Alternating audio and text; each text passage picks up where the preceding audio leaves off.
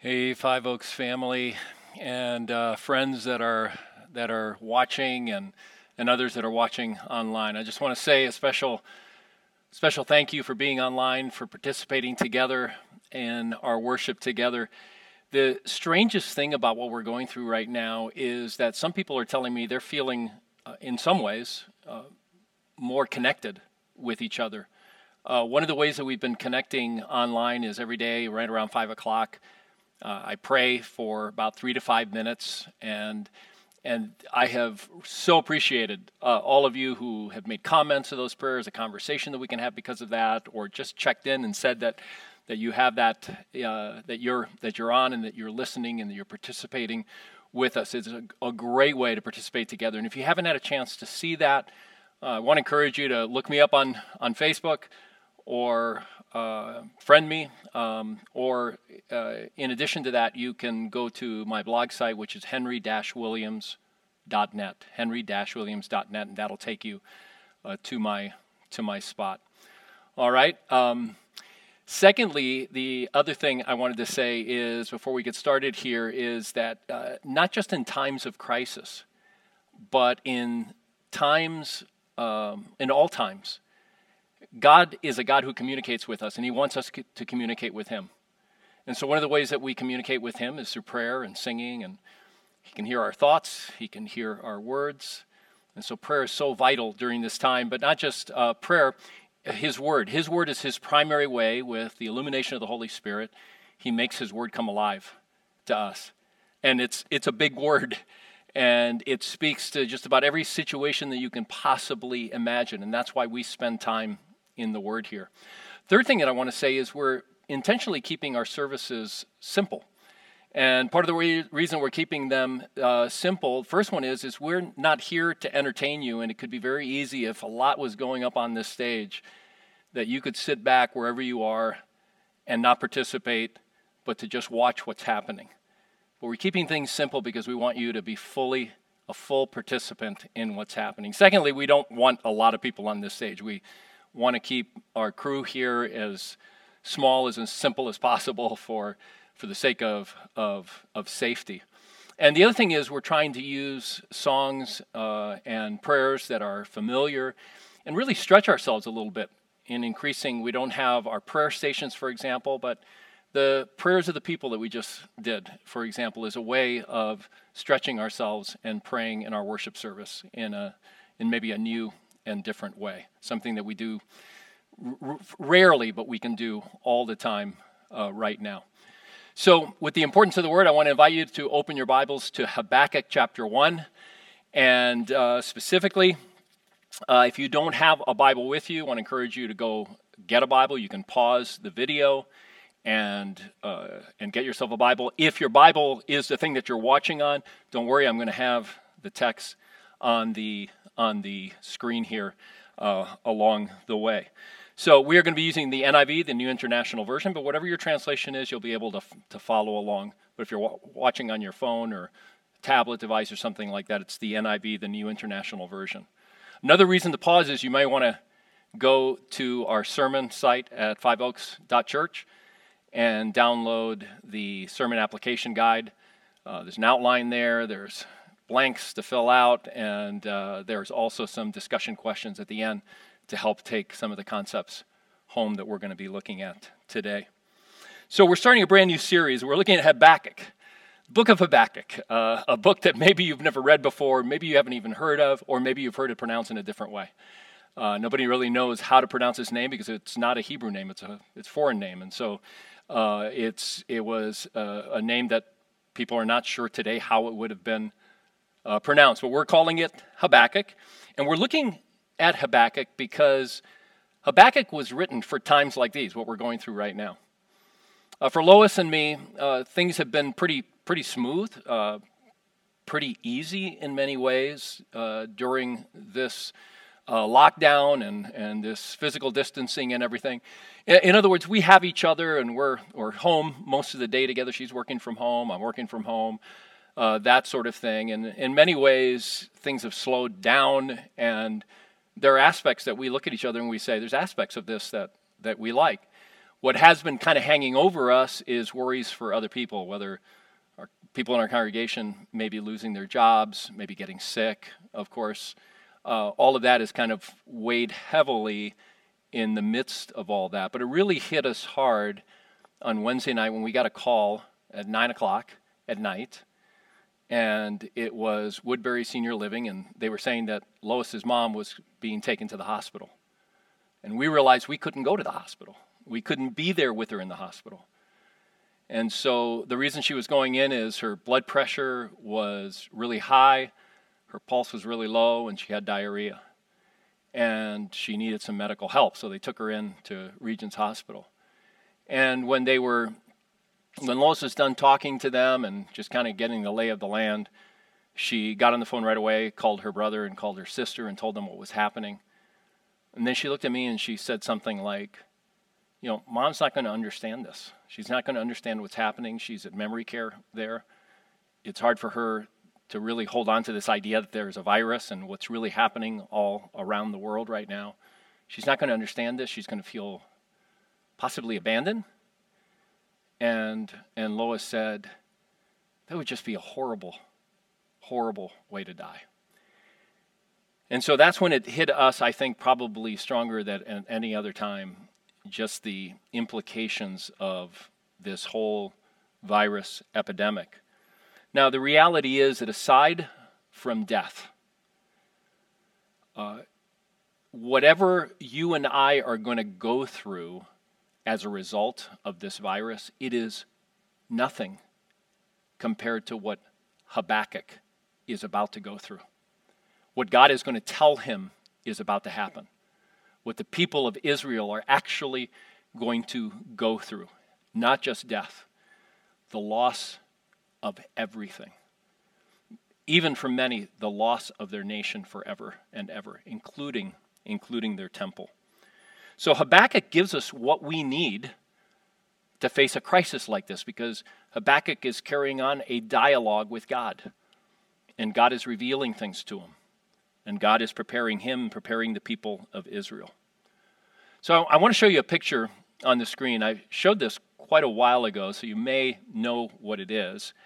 Um, but the, the area that I'd like you to focus on, actually, let's get the close up picture there, is that rock with the hole in the middle of it. Now, because I've shown it to you, you may know what that is, but uh, that's a toilet. And it's a toilet in a rich person's home. And it's of course knocked over and, and the rocks weren't all that uh, in the wider picture. You can see where walls are and kind of the lay of the the homes. That was all reconstructed.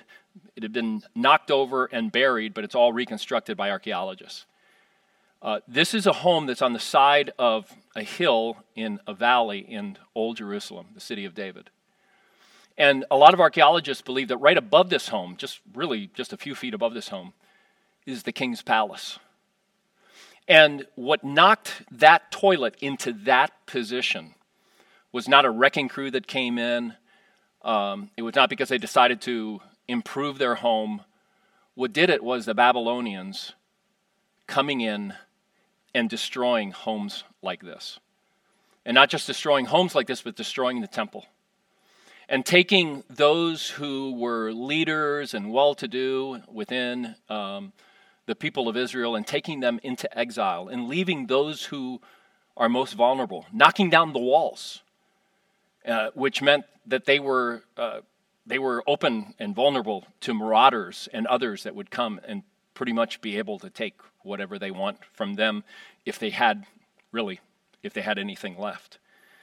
And so it's with uh, so Habakkuk, as we begin uh, this this this book, Habakkuk is praying to God, and he's he's already angry. He doesn't know that the Babylonians are coming, but he's already angry with God. And we'll, we'll look at why he's angry with God in just a few moments, but it's in the midst of his anger and his questioning God that God reveals what's going to happen, that the Babylonians are, are coming, and that God is not going to protect the people of Israel, and that God is actually going to use the Babylonians to bring judgment and ultimate salvation to humanity and to the people of Israel.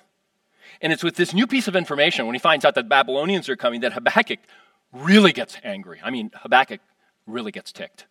I mean, he is really angry. And that's what, why we're today, we're looking specifically at how to pray angry. How is it that we can pray when we're angry? How can we pray angry prayers? Can we pray angry prayers? And I'm going to give you the big idea right up front.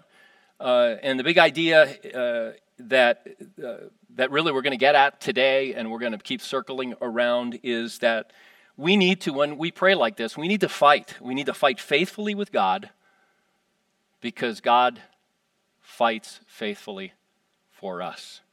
God faithfully fights for us. Fight faithfully with God because God faithfully fights for us. And by fight, I mean pray angry prayers, wrestle with God in prayer, but do it faithfully.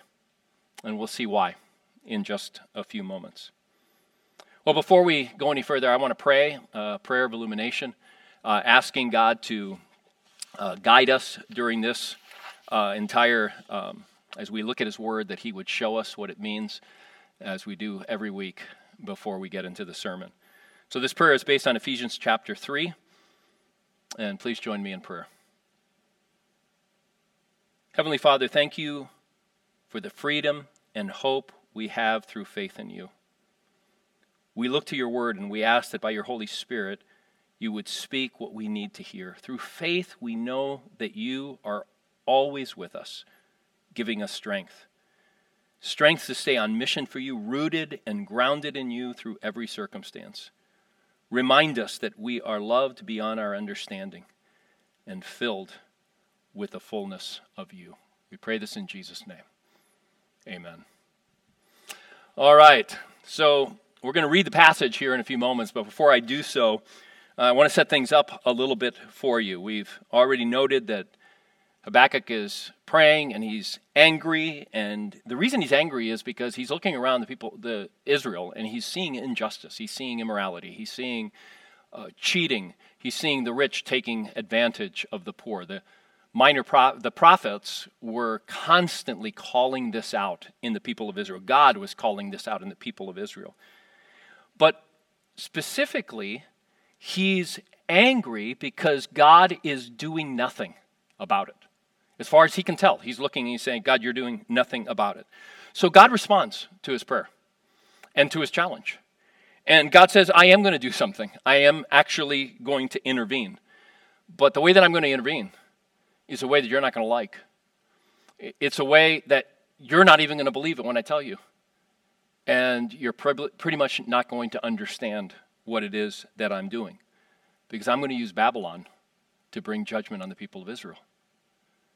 And God admits, as you'll see in the reading, God admits that the Babylonians are horrible, that they are ruthless, that they are godless, that they're completely into idols, and their greatest idol is themselves and their strength and their might. So that's what's going to happen as we read, and then we're going to see Habakkuk respond to that.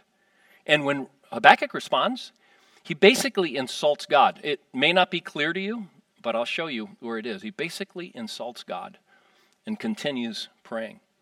So we start with Habakkuk's first complaint. Uh, we're going to read the first four verses that set everything up. It's Habakkuk's prayer and his complaint to God. It says uh, in verse 1 the prophecy that Habakkuk the prophet received. Now, this begins the prophecy. How long, Lord, must I call for help, but you do not listen? Or cry out to you, violence, but you do not save? Why do you make me look at injustice? Why do you tolerate wrongdoing? Destruction and violence are before me. There is strife and conflict abounds. Therefore, the law is paralyzed and justice never prevails. The wicked hem in the righteous so that justice is perverted. There we have Hezekiah praying his angry prayer. He's frustrated with the situation and he's frustrated with God because God isn't doing anything. God is going to give him an answer beginning in verse 5.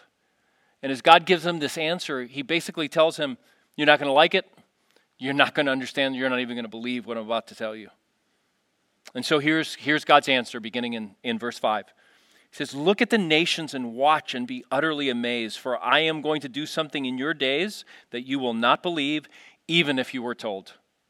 I am raising up the Babylonians, that ruthless and impetuous people who sweep across the whole earth to seize dwellings not their own. They are a feared and dreaded people. They are a law to themselves and promote their own honor. Their horses are swifter than leopards, fiercer than wolves at dusk. Their cavalry gallops headlong, their horsemen come from afar. They fly like an eagle swooping to devour. They all come intent on violence. Their hordes advance like a desert wind and gather prisoners like sand. They mock kings and scoff at rulers. They laugh at all fortified cities by building earthen ramps. They capture them. Then they sweep past like the wind and go on. Guilty people whose own God is their strength. That's what their God is. Their God, what they worship, is their strength, themselves, their own strength. Habakkuk begins his second prayer, and he begins his second complaint. And now we get to Habakkuk's insult of God. In verse 12, it seems like he's asking just a, just a, a normal question and that he is just affirming God's holiness, but it becomes very clear that he's asking a rhetorical question. The language that he uses actually is often used, mostly used, almost always used in passages where there is verbal conflict going on. And so when he asks this question, what he's actually saying is, Are you crazy? That's kind of the idea. That's why it's insult, an insult towards God. But here's, here's what he says Lord, are you not from everlasting? My God, my Holy One, you will never die. You, Lord, have appointed them to execute judgment. You, my rock, have ordained them to punish. Your eyes are too pure to look on evil. You cannot tolerate wrongdoing. Why then do you tolerate the treacherous? Why are you silent while the wicked swallow up those more righteous than themselves? You have made people like the fish in the sea, like the sea creatures that have no ruler. The wicked foe pulls out all of them with hooks. He catches them in his net. He gathers them up in his dragnet. And so he rejoices and is glad. Therefore, he sacrifices to his net and burns incense to his dragnet. For by his net he lives in luxury and enjoys the choicest foods. Is he to keep on emptying his net, destroying nations without mercy? That's Habakkuk's complaint. It's like a case study in praying angry. And it teaches us that when we're angry, we need to pray, we need to fight God verbally, fight, wrestle, struggle with Him, but do it faithfully because God faithfully fights for us. So let's look at that. Let's just spend a few moments thinking about just that, that, that big idea. Think about fighting when God, with God. So when you pray, when you pray angry, you are essentially picking a fight with God. What you're doing is you're calling up what God has said, his promises, or what he said about himself, or how he's described himself, and you're holding that up, and then you're looking at the situation around you, and you're then saying to God, okay, I don't get it. There is, there's no match here between what you say is going to happen and what you say you love us and what you say about us and your faithfulness to us and what's happening to it. God, I don't see it. It's this kind of prayer that you find many times in the Psalms. And not just in the Psalms, you find it throughout the whole Bible. I mean, in the whole Exodus story, as Moses is taking the people out of Israel and or out of Egypt, and he, he's in the wilderness, you have several of these kinds of prayers that, that Moses prays. They're included in the Bible. Prayers like this are angry prayers, are included in the Bible. Why? They're there to teach us how to pray when we're angry. They're there to teach us how to pray angry. God actually is inviting us to pray angry. One of the things that I've heard a few times in my life uh, from engaged couples is they might start talking about how excited they are and they're engaged and they're going to get married and they can't wait to spend their lives together and the wedding and all of that. And somewhere along the line, the dreaded words come out of their mouth and we don't even fight. We've never had a fight. Now, it's possible that there are some exceptions to what I am about to say, but most of the time, the vast majority of the time, the exceptions prove the rule, that is not a good thing. It's not a good thing for a whole host of reasons. It's not good because the reason they may not be fighting, that one may not be aware that the other is afraid to fight because they've watched fights. They've watched what happens in bad fights with maybe within their own home and they've seen uh, they've seen bad things happen because someone complained about something or someone said what was actually on their heart and in their minds. Sometimes it's because one person is so dominant at that point in their relationship and the other one just acquiesces to everything. But here's the thing that couple is going to fight. They're going to get married and they're going to fight. But they're going to go into their marriage not knowing whether they fight well, whether the other person fights well, whether they together fight well, or how to fight well. The reality is, they may not know that the other person fights dirty. They may not know that when the other person eventually gets, you know, sick and tired of being sick and tired when they get into a fight, that they fight dirty or they even fight violently. But they don't know that because they haven't had a fight. Good marriages, people in good marriages, they fight. And they might fight often. The issue is not how often you fight, the issue is how you fight. The research on this is overwhelming. Some of the closest, most engaged with each other, connected, long lasting marriages are marriages that fight a lot. But when they fight, they don't fight dirty. They know how to fight, and they fight faithfully. So fight. Fight with God, struggle with God, wrestle with God in prayer but fight faithfully with God. Fight faithfully with God because He faithfully fights for us. Now, these laments in Scripture, like Habakkuk's, like the psalmist, like, um, like Moses, these kinds of laments that you find all throughout Scripture, they have something in common. They're different than the kind of murmuring or grumbling that the Israelites did against Moses and against God while they were in the wilderness. The thing that these have in common is that none of these lamenters in Scripture are walking away from God. They're not, they're not leaving the faith because God isn't meeting their expectations. They're fighting and they're remaining faithful.